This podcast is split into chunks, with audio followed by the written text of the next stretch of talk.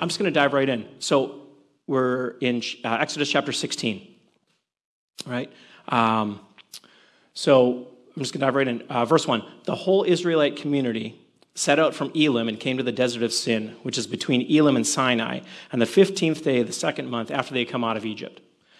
So last week when Steve left off, right, the Israelites had, had come out of Egypt, they had crossed the Red Sea, and they had sung, the whole chapter 15 was this, this uh, horse and rider song that they sang in victory. Um, and we learned that Elim, at the very, very end of chapter 15, it says Elim was uh, an oasis, right? It was a place of, it said it had 70 palm trees and, and uh, 12 springs. It was an easy place for people to live. Uh, it was, uh, there's a lot of comfort and a lot of goodness there, and God called them out of Elim. He called them uh, to go from there and to go towards Mount Sinai. But between Elim and Sinai, there's this wilderness of sin that they have to uh, cross. And I know you might think, oh, that's symbolic description. I get it, the wilderness of sin. Um, I know what that's all about. I could probably preach a whole sermon just about that. Brothers and sisters, as you sit there in your pews tonight, are you in the wilderness of sin? Actually, that's not what the Hebrew word means. Uh, it doesn't have anything to do with sin. Matter of fact, you could uh, switch that S out for a Z. It would be the wilderness of Zin, would be equally acceptable. Uh, Another thing you're going to notice is that I got off the hook today. I met a pastor. Unbeknownst, I met a pastor today, and he asked me if I was preaching or teaching tonight. And I realized I was off the hook. If I was preaching like Jeremy or Steve, I'd have to be over here and making big arm movements and doing stuff. But because I'm teaching tonight, I get to stay here with my notes. so, verse 2 um, in the desert, the whole community grumbled against Moses and Aaron. The Israelites said to them, If only we had died by the Lord's hand in Egypt. There we sat around pots of meat and ate all the food we wanted. But you've brought us out into this desert to starve this entire assembly to death.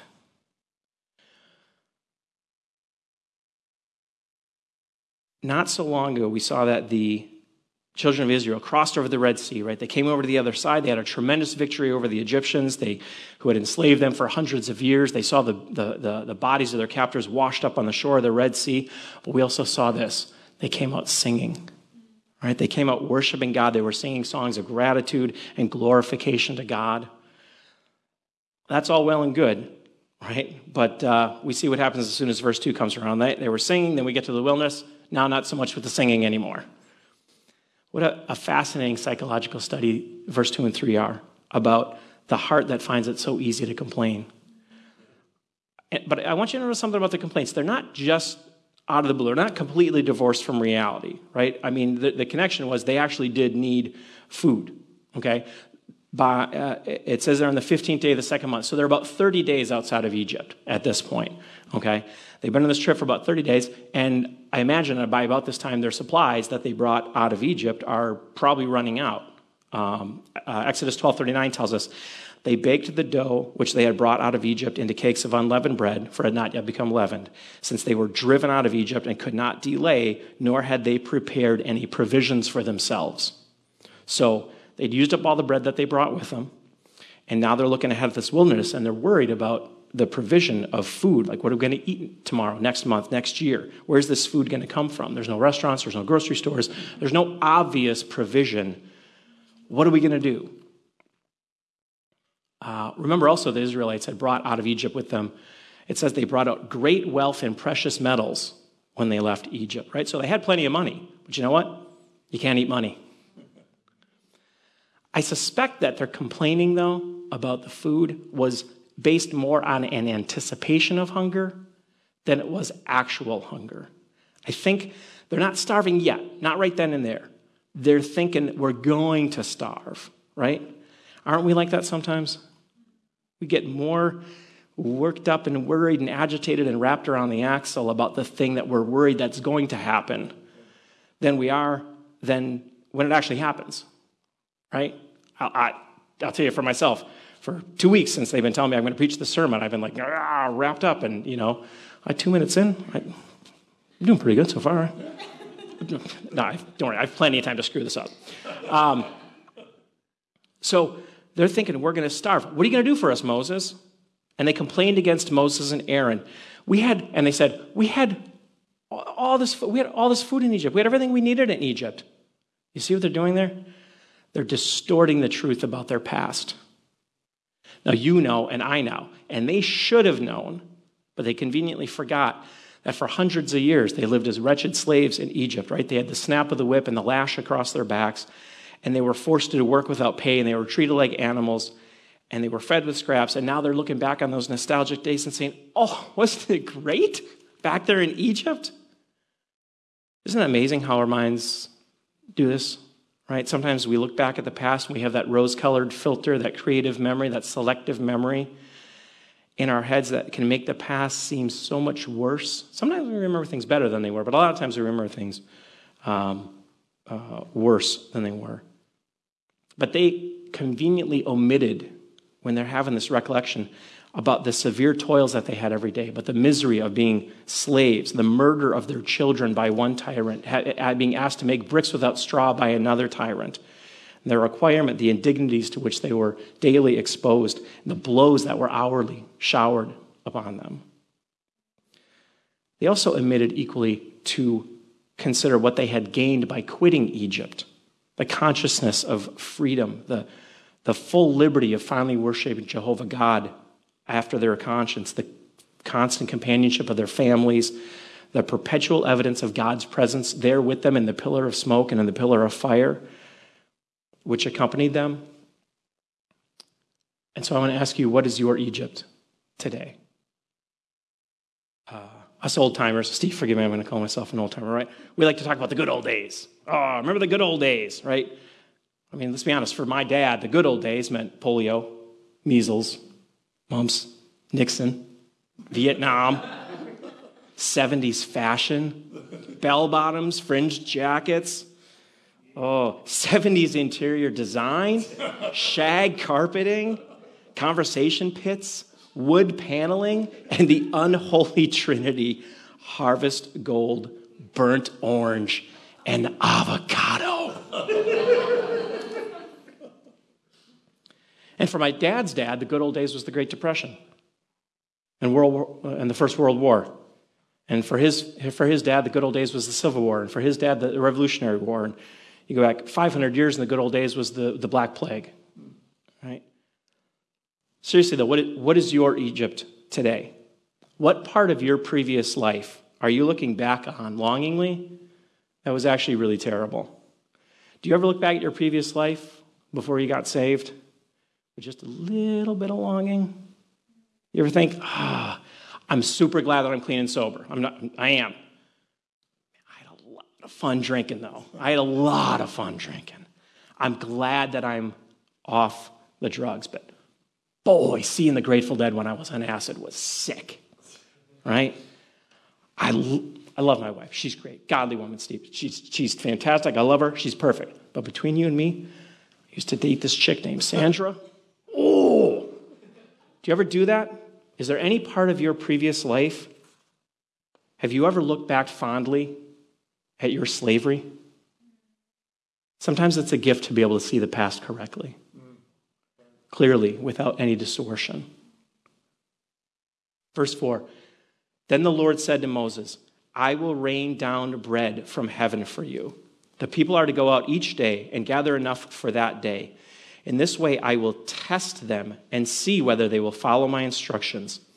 On the sixth day, they are to prepare what they bring in, and that is to be twice as much as they gather on the other days. Even more surprising to me, even more incomprehensible to me than the Israelites complaining, is God's response to it. It is astonishing to me that on this occasion, there is not on God's part a single severe word of reproof on the people's murmurings, much less any punishment for it. Contrast this with later, right? 1 Corinthians 1.10, where it says, Some of them also murmured and were destroyed by the destroyer. The appearance of God in the cloud and in the fire, it warned them, it awed them, but it did not injure them.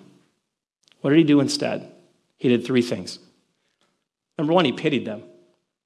He realized that they really were in great need. He looked to their need more to, than to their murmurings. Number two, he was forbearing with them in the beginning of their way.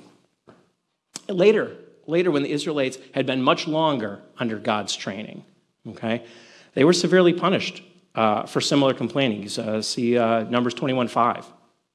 But in the preliminary stages of their journey, in their wilderness education with God, God made large and merciful allowances for them. He knew how novel and trying these situations that He was putting in them were going to be. He took their need as a starting point and sought to educate them out of their murmuring disposition.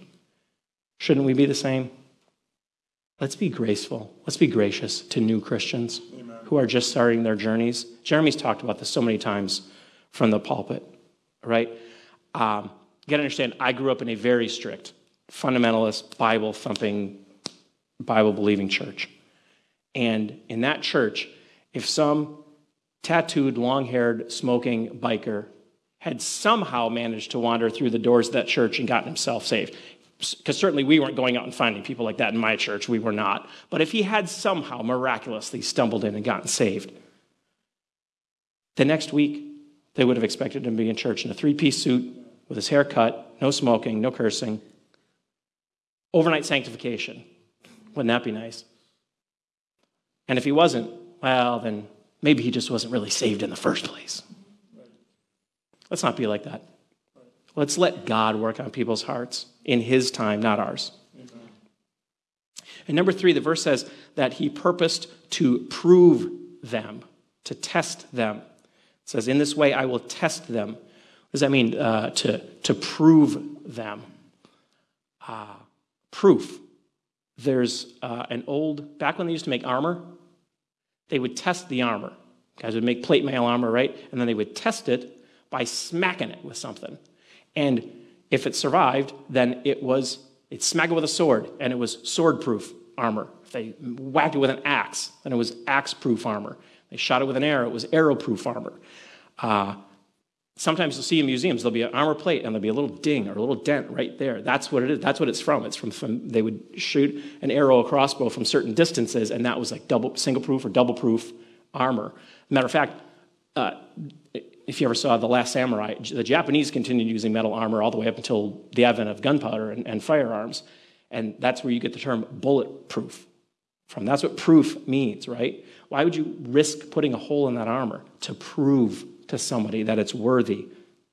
We'll talk, and I'm going to talk more about that proving process later, okay? But I just want you to see what God is saying here. It is absolutely and utterly incredible to me. Think about it. You're hungry, and God says, Here's what I'm going to do I'm going to rain down bread from heaven. Isn't that crazy? Does God normally provide for our needs that way? Oh, Lord, I really need this. Okay, I will drop it out of the sky for you right there. Right? You need bread? Boom. There's your, there's your bread from heaven. God, I need money. Pennies from heaven. Right? God, I'm a single woman. It's raining men. Hallelujah. It's raining men. He doesn't. So, to make any sense of this passage, you have to understand something that you might not understand, that you might not know. This is very esoteric. Bread doesn't normally fall from heaven. Okay? In other words, this was a completely novel, unexpected way that God was going to provide for their need. Later on, Israel calls this bread from heaven uh, a different name. Where you know they call it, do they call it? Manna. Manna, right? But I want, I want you to know something. It's interesting. God almost never calls it manna. God usually calls it bread from heaven. You can see that in Nehemiah 9, Psalm 78, Psalm 105, calls it bread from heaven. Um, one time in Psalm 78, he actually calls it angels' food.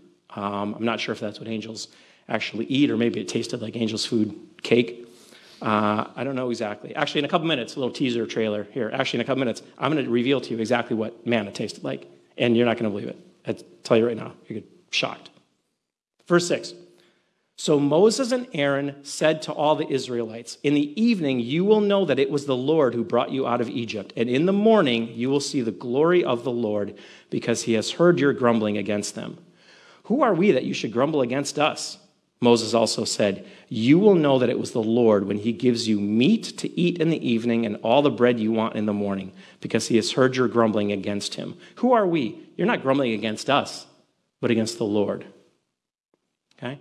Moses and Aaron, guys, were not to blame for the situation in which the Israelites found themselves, okay? They had done nothing but obey God from the first to the last. God had commanded the Exodus.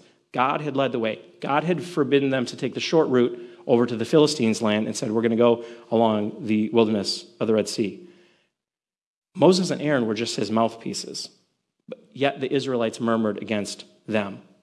Truly, it was that Moses responded, Why? Who are we that you're murmuring against us? Your murmurings are not against us, but against God. So are all murmurings. Okay? You want to murmur against Trump? He's God's. He's, put in, he's, he's in his place because of God. You want to murmur against Biden? He's there because God put him there. Okay?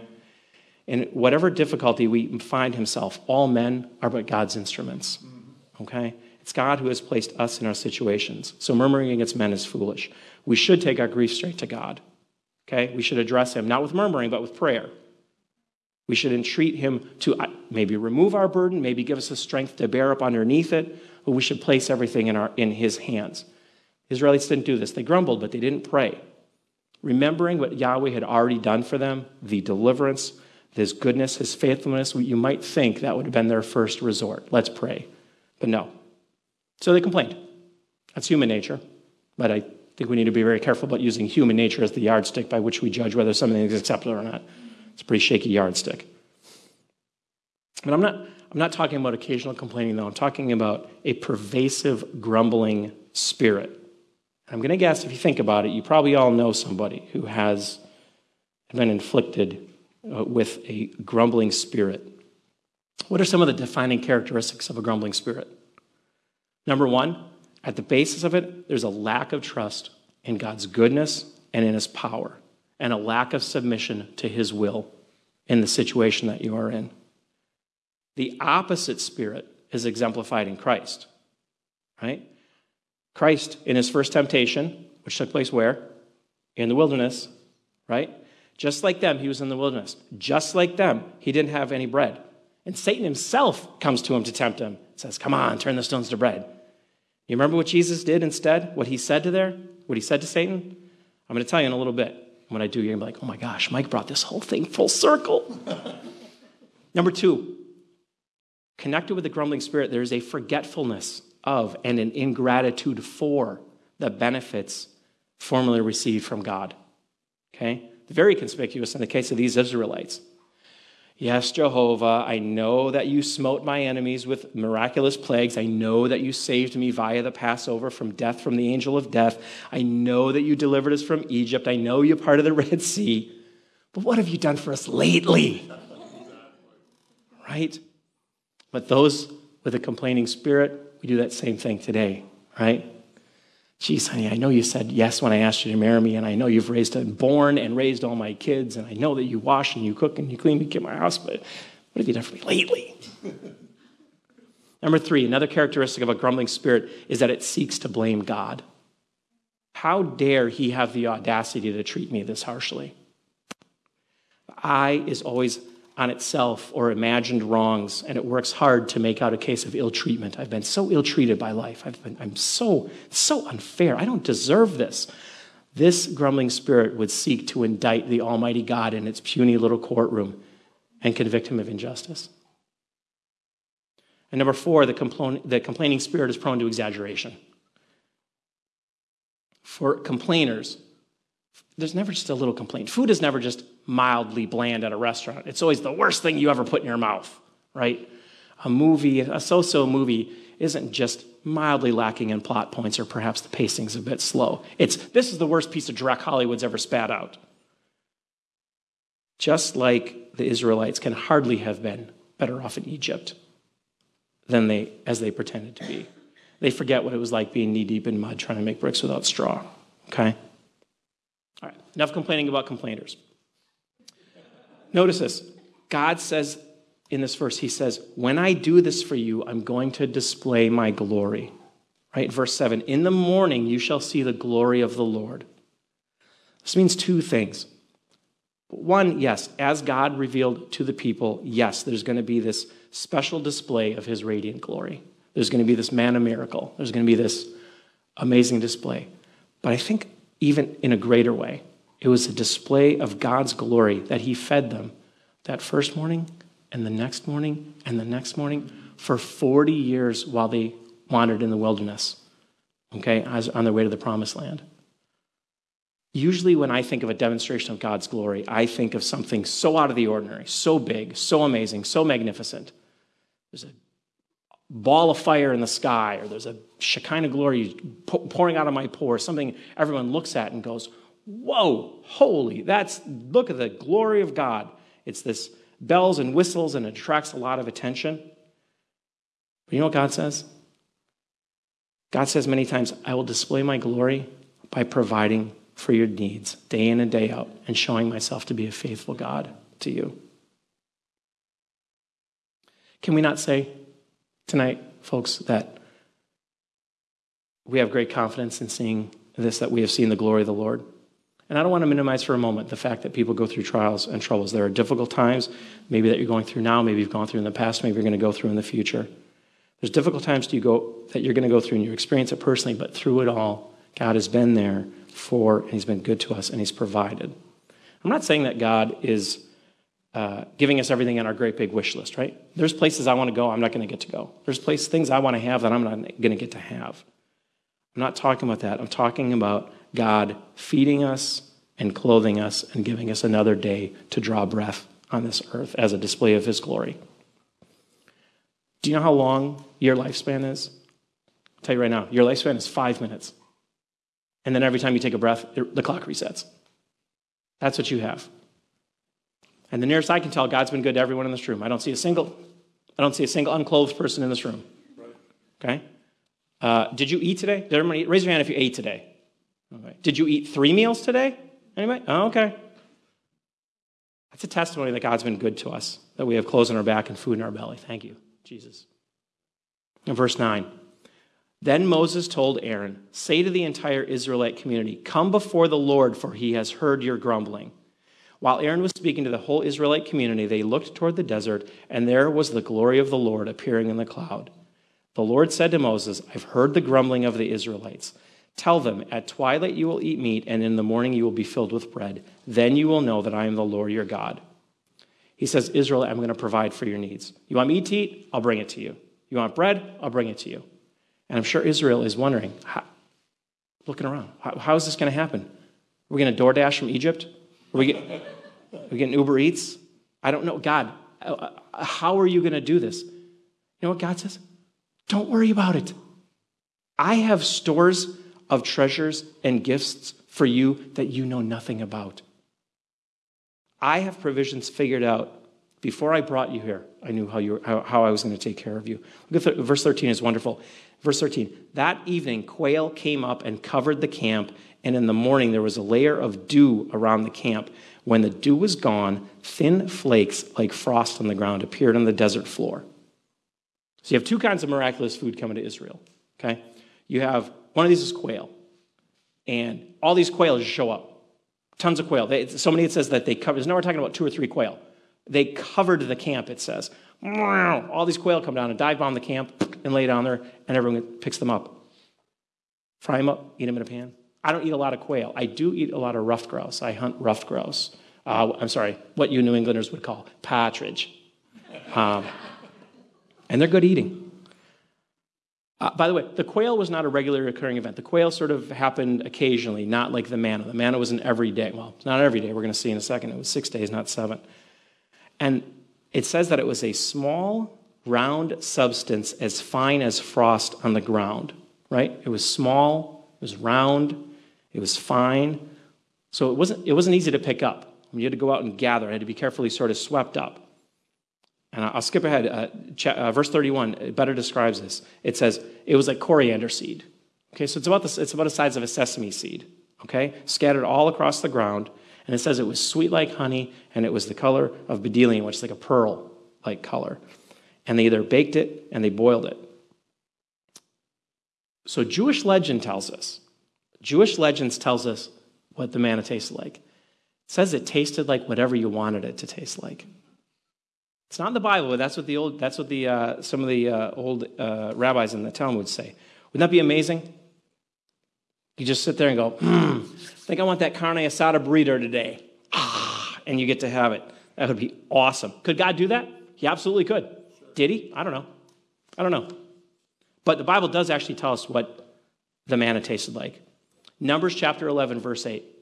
It says that they ground it on millstones and beat it in the mortar. They cooked it in pans and they made cakes of it, and its taste was like the taste of pastry prepared with oil. Okay? Think about that. Pastry prepared with oil. What does that sound like? Donuts! Fried dough. Do you ever think that we served a God so incredibly? He, he fed Israel for 40 years with super hyper nutritious donuts. A great God that we serve. So, what exactly was this, um, this manna? Verse, verse 14 says it was fine as frost on the ground. So, when they went to go gather it, okay, they had to, it was on the ground. They had to stoop, right? They had to bend over, maybe even get down on their knees to collect the manna, okay? And then take it carefully back to their households. I find this fascinating that God taught Israel through the giving of the manna. How did he teach them?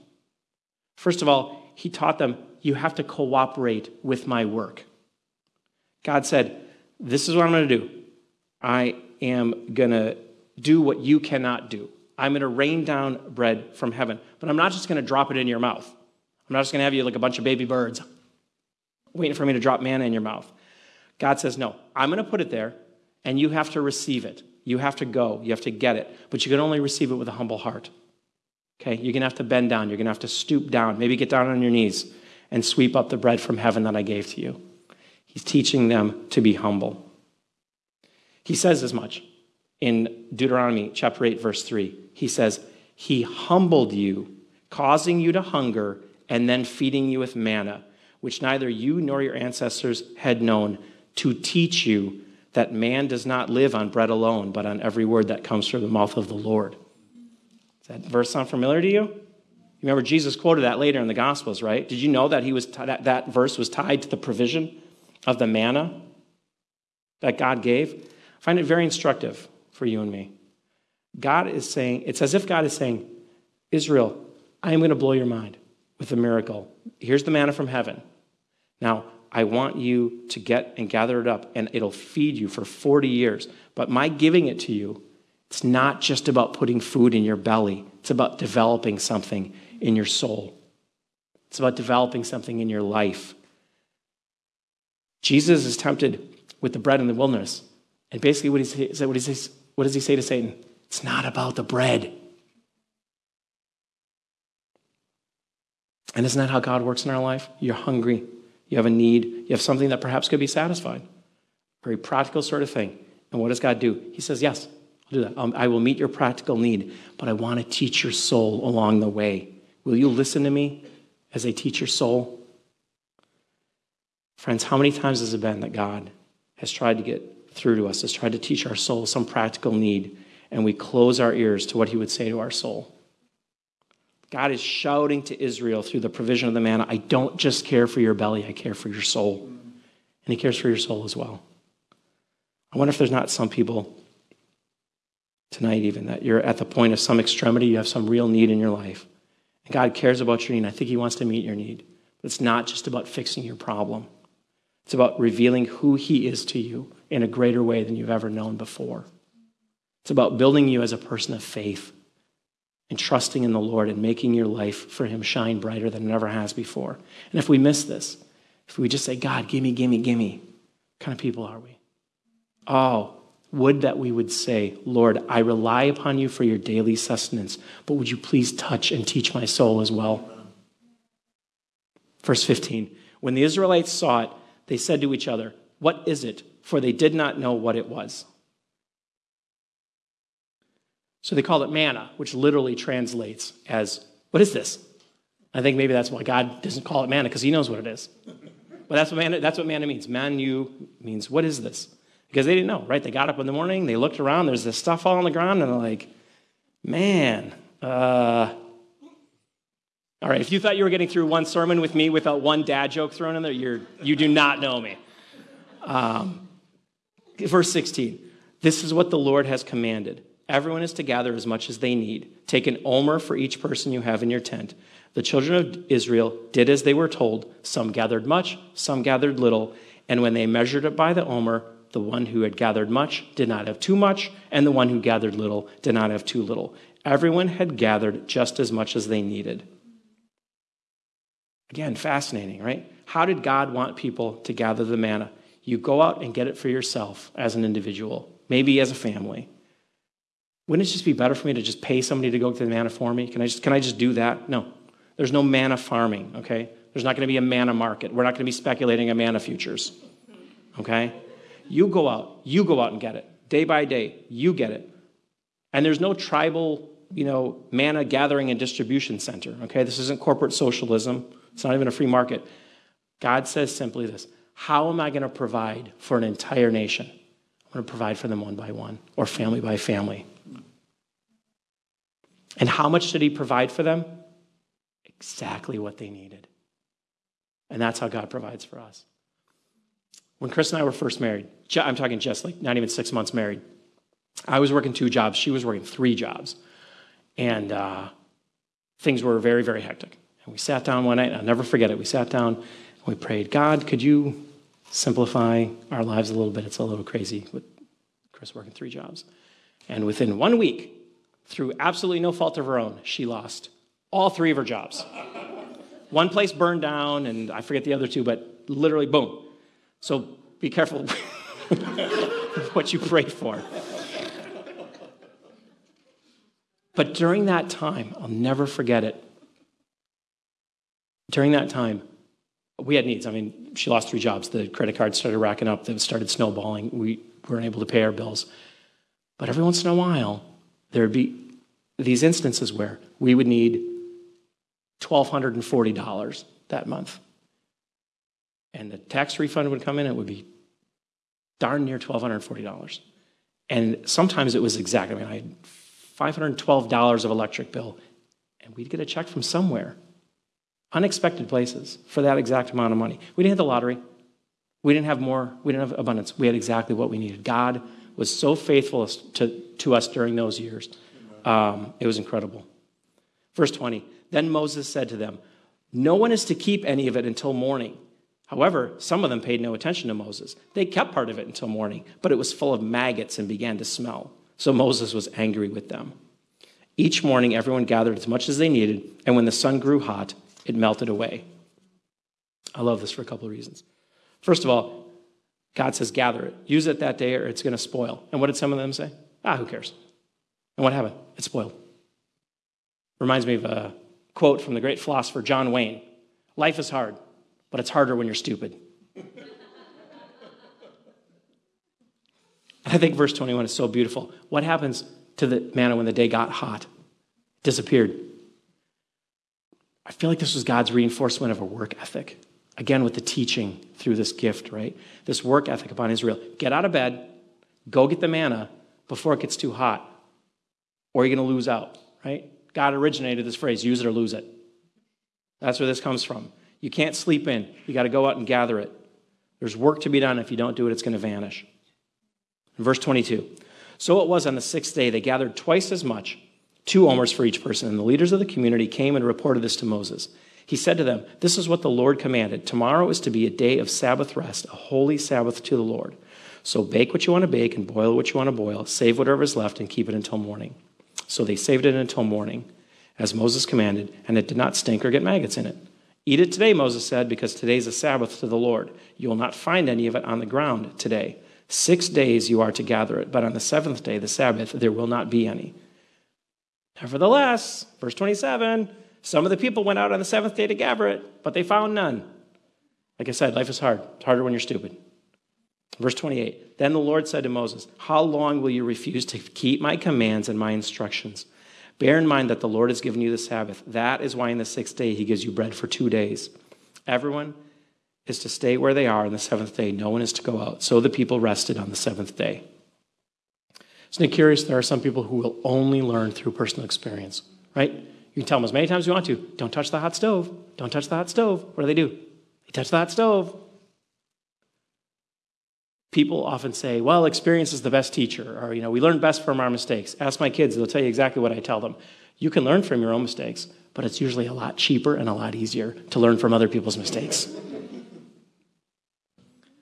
I want to get a little meta just for a second. Why are we studying the Old Testament at all? Why are we even studying Exodus? This is the Old Testament. It has nothing to do with us, right? I used to read the Old Testament, and I used to think, wow, are the Israelites idiots? They had God right there in the cloud, in the fire, speaking to them, pillar of smoke, 10 plagues, parting the Red Sea, and they still made the golden calf. They still turned around and worshiped Baal. God literally rains down bread from heaven for them, and they complain about. Oh, is this all we have to eat is manna? What a stubborn, faithless, feckless bunch of idiots. And it wasn't until I'd been saved for many years, been saved for a long time, and I finally understood, I finally got it, why we read the Old Testament. And I finally understood why I was so incredulous of the Israelites with their lack of faith and their turning to idols and their repeated turning away from God. I finally figured out why I was so frustrated reading the Old Testament and reading about them. Because it was me. I finally realized that everything they had done, losing their faith, turning to idols, complaining to God, was what I had done.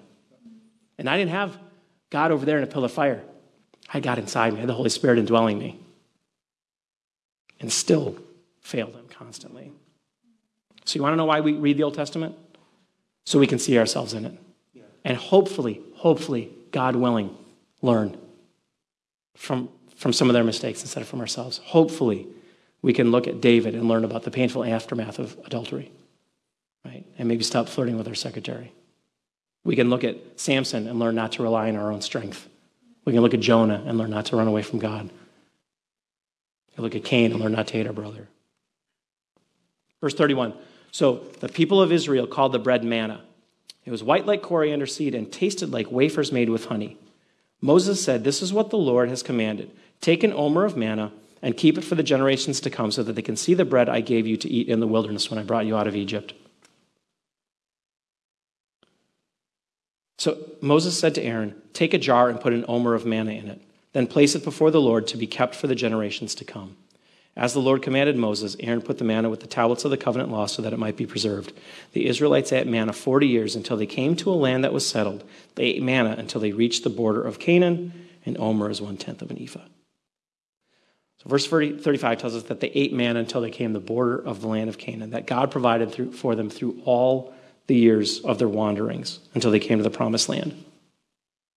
And I think we could probably stop right here and be like, wow, that's a great, great, great lesson, Mike. Exodus, Exodus 16, God provide for Israel miraculously. It's good times. Let's go home. But I think that I would be doing you a disservice if I didn't mention one more thing to you. I already mentioned that Jesus spoke about manna, okay? In the Gospel of John, chapter 6, verse 32, Jesus, let me set the scene for you. Jesus, you know, several times had fed multitudes, right, with the loaves and the fishes and multiplying uh, the food. And he had these crowds of people following him around. And on one of those occasions, the people said, Wow, this is, this is great, Jesus. Why don't you just keep doing this every day? And then we don't have to have jobs and we won't have to worry about anything. You'll be like a bread factory on two legs, and we'll just follow you, and it'll be great. And Jesus wanted to discuss this with them.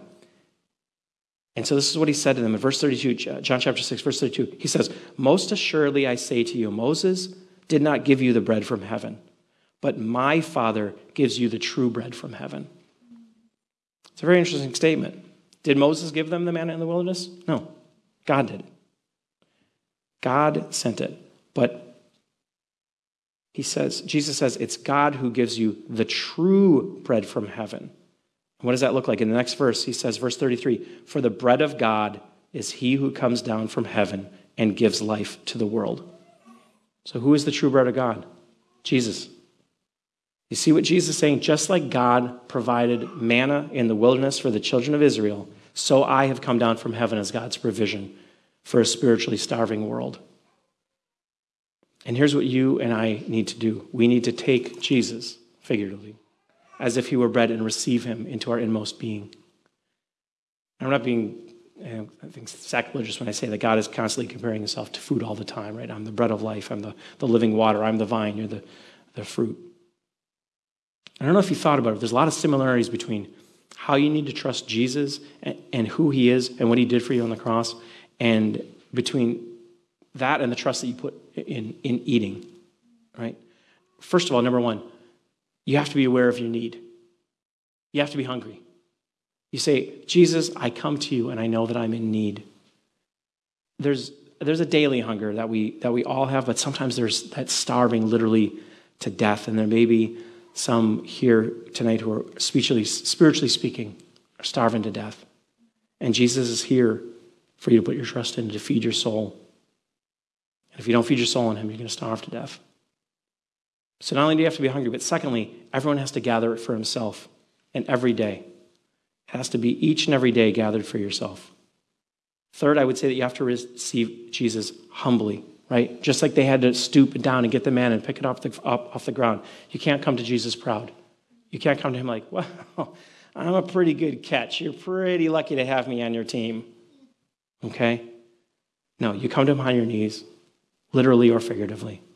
And you come with that deep humility that comes with the gratitude of knowing that you don't deserve it, just like uh, Israel didn't deserve the manna in the wilderness. Fourth, perhaps most importantly, again, I'm speaking figuratively, you have to eat it, right? You have to take this gift that Jesus has and you have to take it deep inside you and say, Jesus, this is what I want.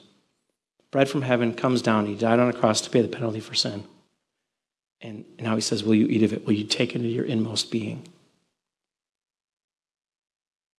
God hasn't called you to be a food critic. Okay? He has called you to eat. He hasn't called you to run a restaurant and serve bread. You could theoretically serve other people bread all day long and still starve to death yourself. Sitting in the same room as food doesn't get you fed. Just like sitting in a garage and drinking gasoline doesn't make you a car. Just like sitting in church every Sunday doesn't turn you into a Christian that verse that talks about, right? The man who looks in the mirror and sees his reflection and then does nothing about it. His hair's a mess and his tie's crooked, and he looks at himself in the mirror and then he walks away and makes no changes. People do that in church every Sunday. You need to eat that food. You need to chew it. You need to digest it. And it's not about quantity, it's about quality. You guys ever see the movie Ratatouille?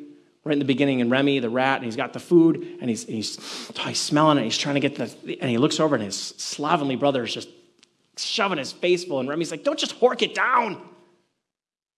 I would much prefer, rather than you reading eight chapters in your Bible today, I would much prefer you to read one verse and meditate on it and pray about it and think about it and wrestle with it and chew on it. It's about quality, it's not about quantity. And like I said, he didn't call you to be food critic, okay? He didn't call you to evaluate who's the best chef ever. He didn't call you to say, well, I kind of like the bread that Steve serves more than the bread that Jeremy serves, or more than the bread that Mike serves. Some people want to go to a church where the pastor does adds all sorts of flowery stuff, right? There's all sorts of garnishes on the gospel.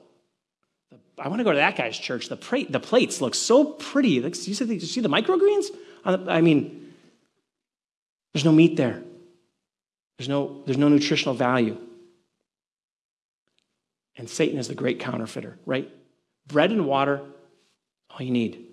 But what does the world offer you? Mountain Dew and Twinkies.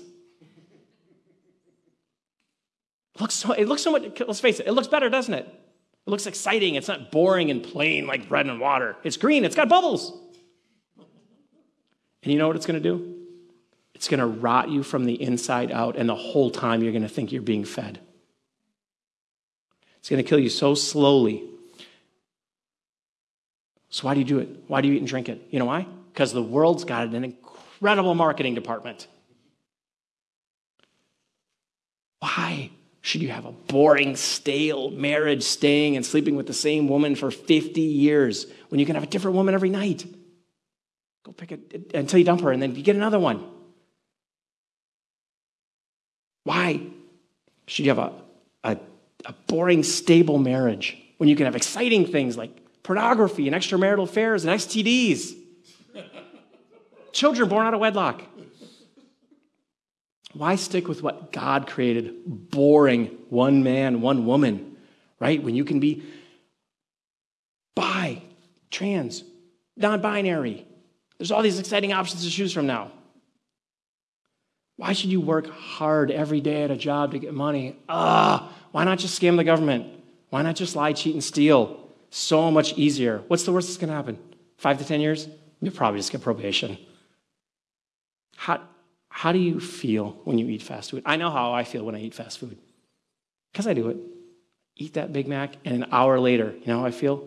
Gross. So gross.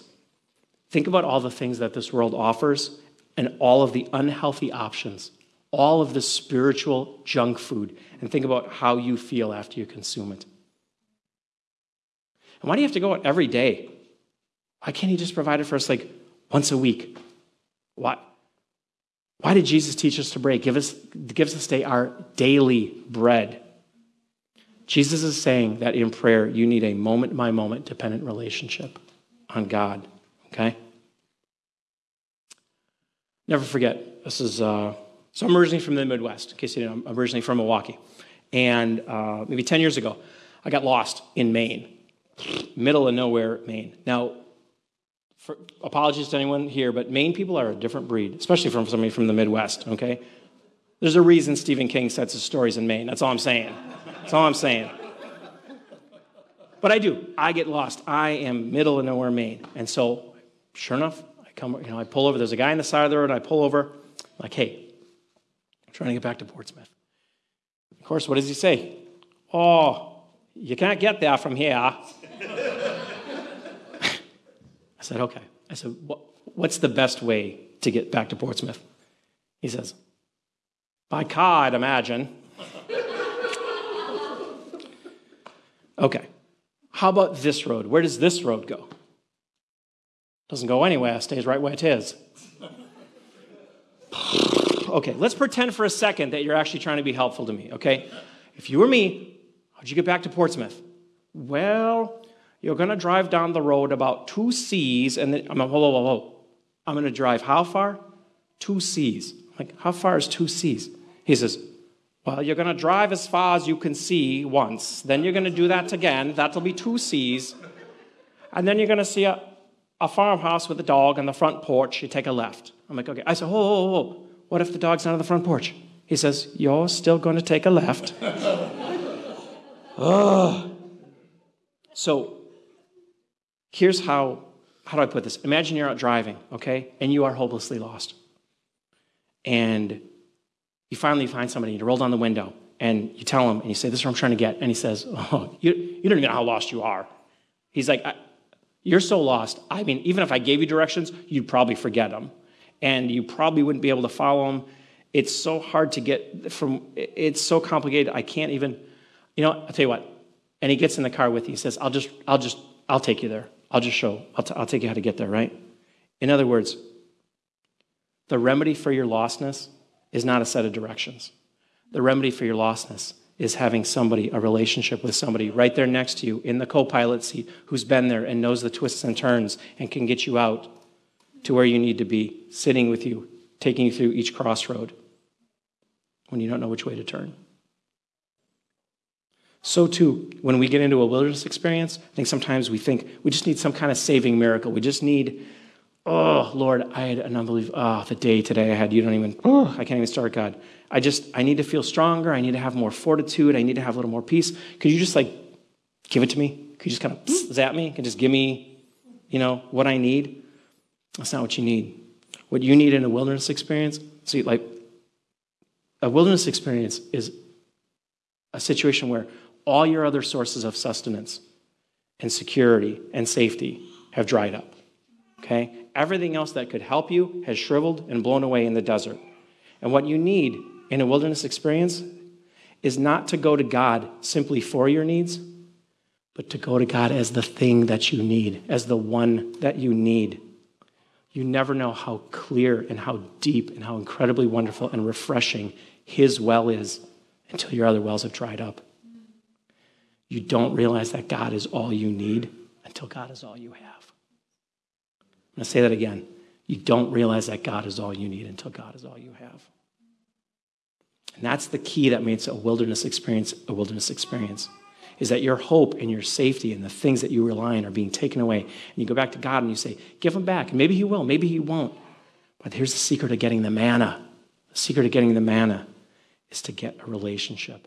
Not go to God simply to get your needs met, but to go to Him as the thing that you need. There's a great hymn. It's a great hymn, and it says, it goes like this I ask the Lord that I might grow in faith and love in every grace, more, might more of his salvation know, and seek more earnestly his face. I hope that in some favored hour at once he'd answer my request, and so by love's constraining power subdue my sins and give me rest. Instead of this, he made me feel the hidden evils of my heart and let the angry powers of hell assault my soul in every part. Lord, why is this? I trembling cried. Wilt thou pursue this worm to death? Tis in this way, the Lord replied. I answer prayer for grace and faith. These inward trials I employ from self and pride to set thee free and break thy schemes of earthly joy, that thou mayst find thy all in me. One of the ways that God does this is through the church, right? Imagine somebody comes to church and they say, Wow, this is great. I'm, I'm, I'm, I'm Pastor Jeremy. I'm hearing these things, I'm hearing these sermons, and they're great. They're helping me really analyze myself and figure myself out. They're giving me some hope. And uh, so, what do they do? Every Sunday, they come in and they, they listen and they write it down, they take notes, and they go home and they think about it, and they come back the next Sunday. But you know how it is. You're busy, and you don't really want to get to know anybody. And besides that, you're a New Englander, right? Your faith is a very private thing. You don't want anybody nosing about in your personal life.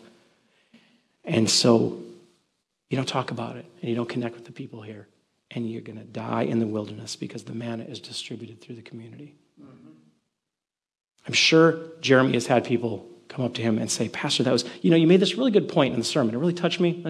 But I need a little help working out the details. Can you sort of tell me? I need to know how to apply this in my life. And you know how you work it out? You get together with people that are on the same journey as you are, and you talk about it, and you beat it each, into each other's heads, and you, you chew on it, and you accept each other when you fall, and you support each other, and you admonish each other, and you think it out, and you work it out. That's how it happens. You're going to die in the wilderness unless you're willing to get involved in deep community with people. And one more thing you got to know is that this is a process. We, don't, we wish that it wasn't, but it is. In that process of just living in this world, inevitably you're going to have wilderness experiences. Life is a wilderness experience to some degree. And some places are drier than others, but in that wilderness, God gives you a provision. Even in the worst circumstances, there can be a place of sweetness and growth and sustenance there. But you have to go get it, right? You have to go gather it. The one thing you have to know is that you're going to get it, but it's a test. That's what that's see we see that in verse 4. I will rain down bread from heaven for you. The people are to go out each day and gather enough for that day. In this way, I will test them. I will prove them and see whether they will follow my directions. And some of them didn't, right? Some of them left it rot overnight. They kept it too long. Some of them didn't go out and gather it during the day. They went out on the seventh day and it wasn't there. Why are there rules? Why are there rules about the manna? God says, so that I may prove them, just like that armor. Just like in the garden. God gave them a free gift, every tree in the garden, coupled with this positive precept. But of the tree of the knowledge of good and evil, you shouldn't eat. That he might prove our first parents, that he might test them, whether they would obey him or not. So now he proves he proved the obedience of the Israelites, right, by a definite positive command. Don't gather more than you're supposed to. Don't keep it overnight. But why? God, it's a free gift. Why can't I do whatever I want with it? He gives them precepts and he gives us precepts, okay? To prove them. With blessing, duty always goes hand in hand. To every gift, God attaches some law of direction for us on how to use it. Because we don't know, we screw it up, even with the best gifts, right? So he gives us gifts. He gives you the gift of marriage, and then he attaches rules. One, marry one person, not six. He gives you the gift of intimacy in marriage, but he puts rules around it. Only inside the marriage bed. Only stop doing it for you know short periods interrupted devoted to prayer. He gives spiritual gifts, but he gives rules with them. Don't speak in tongues if there's no there to interpret the tongue. Okay? With blessing, duty always goes hand in hand. And that's why he tests us. That's why he proves us. Think about it, right? To get into UNH, to get into any college, you got to pass a test, right? You got to pass, you get high SAT scores, right? I, when I went to law school, I, got, I had to pass my LSATs, okay? And that gets you in. And then once you're there, once you're in college, once you're at university, every week they give you a test to get rid of you, right? If you start getting Fs, you start getting Fs, you're gone. In other words, the purpose of the educational test that they give you is to either qualify you or disqualify you. You pass the test, you're qualified. If you don't pass the test, you're disqualified. Why? All of us probably know or have seen, certainly have seen on television, people that have essentially had everything just given to them. Just had a soft life and everything handed to them on a silver platter, never had to work a day in their lives, had everything gifted to them. I immediately am thinking of the Real Housewives of whatever. I've never actually watched the show, but I've seen enough clips or whatever to know, to get a pretty good sense of. And when you live that kind of life, what kind of character does that develop? Again, I've only seen the clips of the Real Housewives, not anything I'd like to see one of my sons married to. Okay? And then when, when those types of people have, who've had you know, life handed to them, when the first adversity comes, they fold. There's no character, there's no depth. They're shallow people. And I'm, I'm, I get it. I get that I'm overgeneralizing here, okay? But you know people that fit this mold.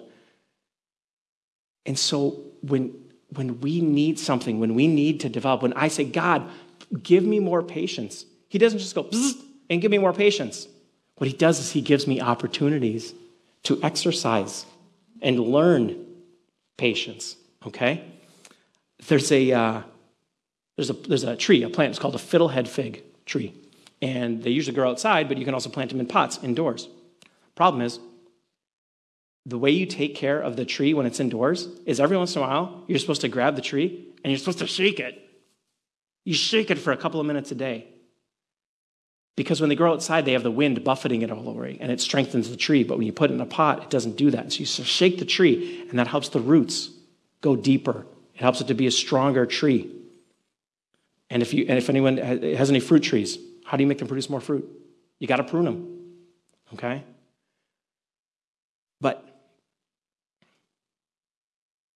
verse 35 says the Israelites ate manna until they reached the border of Canaan, but they failed a ton of times before they reached Canaan, but they still got the manna. So, what kind of test is that? It's a different kind of test. He gives them a test, they fail the test, and he patiently and lovingly, over and over and over again through their entire 40 years, he says, You know what? Let's try again tomorrow. Do you know why? Moses knew why. Moses says in the book of Deuteronomy, he, he looks back at the time of the wilderness and he says, Know then in your heart that as a father disciplines his son, so the Lord your God disciplines you in, discipline you in the desert you saw how the Lord your God carried you as a father carries a son all the way until you reached this place. Right? A father tests too. Um, example, uh, my boys, a lot of them, right? When they get to be about 11 or 12, we start going out in the woods and we start doing stuff. Uh, we go up north, we, maybe we go off into a camp and cabin in the wintertime, and I teach them. I teach them how this is how you split wood. This is how you build a fire. This is how you stoke a fire. This is how you ice fish. And so here's what I'm going to do. I'm going to teach you how to split the wood. I'm going to teach you how to stoke the fire. And then tonight, when we go to sleep, it's your job to get up and stoke the fire. Okay? And then I get up in the morning. It's freezing in the cabin. I say, why didn't you do it? And, son, and he says, well, I didn't want to do it. I didn't want to go to bed. My sleeping bag was warm. And I kind of figured if I didn't do it, you would do it for me. And I didn't, you know, I just figured we wouldn't freeze or whatever. And if I didn't do it, and and what does the father say? Son, it wasn't about having you do it. It wasn't about me doing it for you. It was about, I didn't want you to remain a little child any longer. I wanted you to grow up. I wanted you to mature. I wanted you to become an adult. That's why we're doing this. And so tomorrow, we're going to try it again. Because a father's tests are different than a professor's tests. Okay? The father doesn't test the qualify of the child. And when the child fails, it doesn't disqualify the child. In fact, the more your child fails, usually the more you feel your heart goes out to them. You work even harder to try to teach them to grow. And sometimes, yeah, sometimes the father brings pain into a child's life, but it's only enough pain, just enough so that they're not going to be disobedient or lie or cheat or steal and cost themselves greater pain down the road. The child whom he loves, he disciplines. I don't know if any of you are familiar with Aesop's fables. I love Aesop's fables. I read them all as a child, and I read them to my kids when they're going to when they're going to bed. So there's a particular Aesop's fable. There's a schoolboy, and he steals a, a school book from one of his classmates, and he brings it home to his mother. And instead of chastising him, she pats him on the head and says, "What a good boy." And in the course of time, he gets older and he steals more things, steals things of greater value, and eventually gets caught and he gets chained and he gets brought over to the gallows. And while he's up there in the gallows, he sees his mom out in the crowd, weeping and beating her breast. And he begs the executioner, he says, Can I just whisper one more word into my mom's ear before I go? He says, Sure. So they bring her in, and she leans in close to him, and he leans and he bites her viciously on the earlobe, just about takes her ear off. And she cries out, and the whole crowd, crowd cries out with her, Oh, what a wicked boy this is. How could you do this? And he shouts out to the crowd, It's she who is the cause of my ruin. For if when I had stole that schoolmate's book, if she had flogged me, I would never have grown so in wickedness and come to this untimely end. So God disciplines us because he loves us. What does that look like? What does that discipline look like? How do you make a statue? There's a saying, right? How do you make a statue an elephant? Easy. You just chip away everything that doesn't look like an elephant. So God wants to make a work of art out of you, right? Imagine a huge chunk of granite, Michelangelo's David, right? When you start, you take huge chunks out first. You kind of take large chunks off the stone that you don't need. You take away the big things. You chip away the big stuff. You take away the drugs. You take away the fornication. You take away the big chunks. But then as you get a little closer to that shape, right, you move and you do a smaller chisel. You start chiseling away smaller stuff pride, envy, okay? And eventually you get down to that final shape, and it really becomes less chiseling and more polishing at that point. There's a premise that underlies so many people's perception of how this world works. We don't even realize it, it's so deeply ingrained. And that premise is if I live right, my life should go right. Right?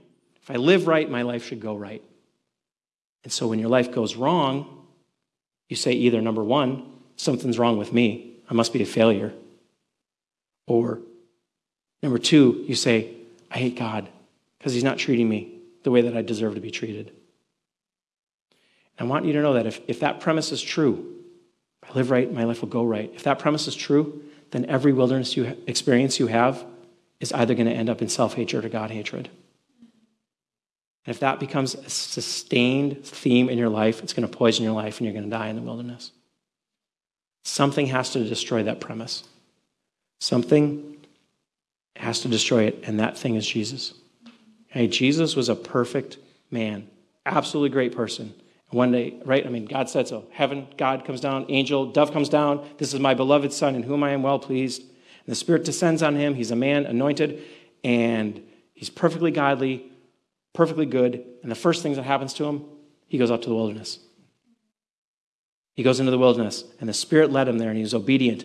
Why? He did it for us. He was living the life that we should have lived. And years later on the cross, he died the death that we should have died. So that, and why? So that you could become, uh, John 1.12 says, why? So that you had the right to become sons and daughters of God. He did that so that when you disobey in the wilderness, you still get the manna. So that underlying premise is wrong, okay? Jesus was the best guy, the best man who ever lived, and he did not have an easy life. You cannot live in this life without having troubles. But when you believe in him, God now relates to you as a father. And when you have those troubles in life, they are neither necessarily because you have failed, and certainly not because he has failed you. He's treating you as a child because he loves you and he wants to see you grow and mature and become more like him. Living that blessed, charmed life where everything is easy and given to you on a plate that is not evidence that God is blessing you, no matter what Joel Osteen says. If I didn't care about my children, if I did not love my boys, I wouldn't care how they grew up. Go ahead, run wild. I don't care. You'll figure it out eventually. You'll learn the hard way. That'll be on your head. But I do love them, and it's because of that that I teach them and I instruct them. I, I discipline them, and hopefully I instill discipline in them right? And there's a difference. Discipline is not just punishment. When you think about the army, those soldiers, they're disciplined. It doesn't mean they're punished, it means they're disciplined. so that one day that they can stand on their own two feet and be independent and strong and capable. God makes it very clear that his desire is not that we stay babes, only drinking the milk of the word, but that we get to that meat. Right? That we get to that, we could grow strong, we can handle the meat of the word and take on it and chew it, digest it. And God gives us that meat. He gives us that manna. He gave us his word. He gave us his son. What happens when you don't eat? Right? You skip a meal, skip two meals, what happens? You get lightheaded, you get weak. I'm not, I asked for a show of hands before. I'm not going to I'm not going to ask for a show of hands right now. Did you read your Bible today? Did you pray today? Did you go to God in meditation, quietly speaking today? Some of us are spiritually weak because we're not eating every day. We're not going and gathering that manna every day. We're not in the Word. We're not praying. We're not being still and listening to God. You can't eat once a week. You're going to shrivel up and die. I'm not beat this analogy into the ground just a little bit further. When you take in that word, when you take in that bread, it gets broken down, right? Take it in, you eat it, goes down, and it gets broken up into smaller and smaller and smaller pieces, and eventually gets down to like um, molecules and amino acids and stuff. And at some point, that bread stops being bread. And at some undefinable point, becomes part of me and builds my muscles. By taking him into us spiritually, by breaking that bread, by drinking that cup, he becomes one with us, and we are in him, and he is in us. My prayer for you this week is that you'd set the table. That you set some time aside, some quiet time, just for you and God and your Bible, and you dig in. You don't just nibble, you really dig in, and you eat your fill, but also that you savor it. You savor every bite, and you chew on it, and you meditate on it, you think on it, you pray about it, and you come away from that meal filling yourself with that word and finding yourself nourished and strengthened and refreshed because he's the bread of life. Let's pray. Father God, thank you so much for this story, this miraculous story of providing for your people in the wilderness. That they cried out to you and you said, I will provide for you miraculously. I pray that this week, Father, if there are needs in this body, that you would reach out and you would provide for them. But even more than that, Father, whether you meet that particular need or not, I pray that you would feed their soul and that whoever is seeking you, that they would find you, that you would not hide your face from them, and that you would satisfy them, Father, that you would fill their bellies and that they would be full and that they would know that you are sufficient, that your grace is sufficient for all their needs. Thank you, Father, for the gift of your Son. In Jesus' name, amen. Thanks so much for listening to this message from Great Bay Calvary Church in Dover, New Hampshire. We're so glad you found us. If you want to learn more about our services or need prayer for something going on in your life, come connect with us at greatbaycalvary.com.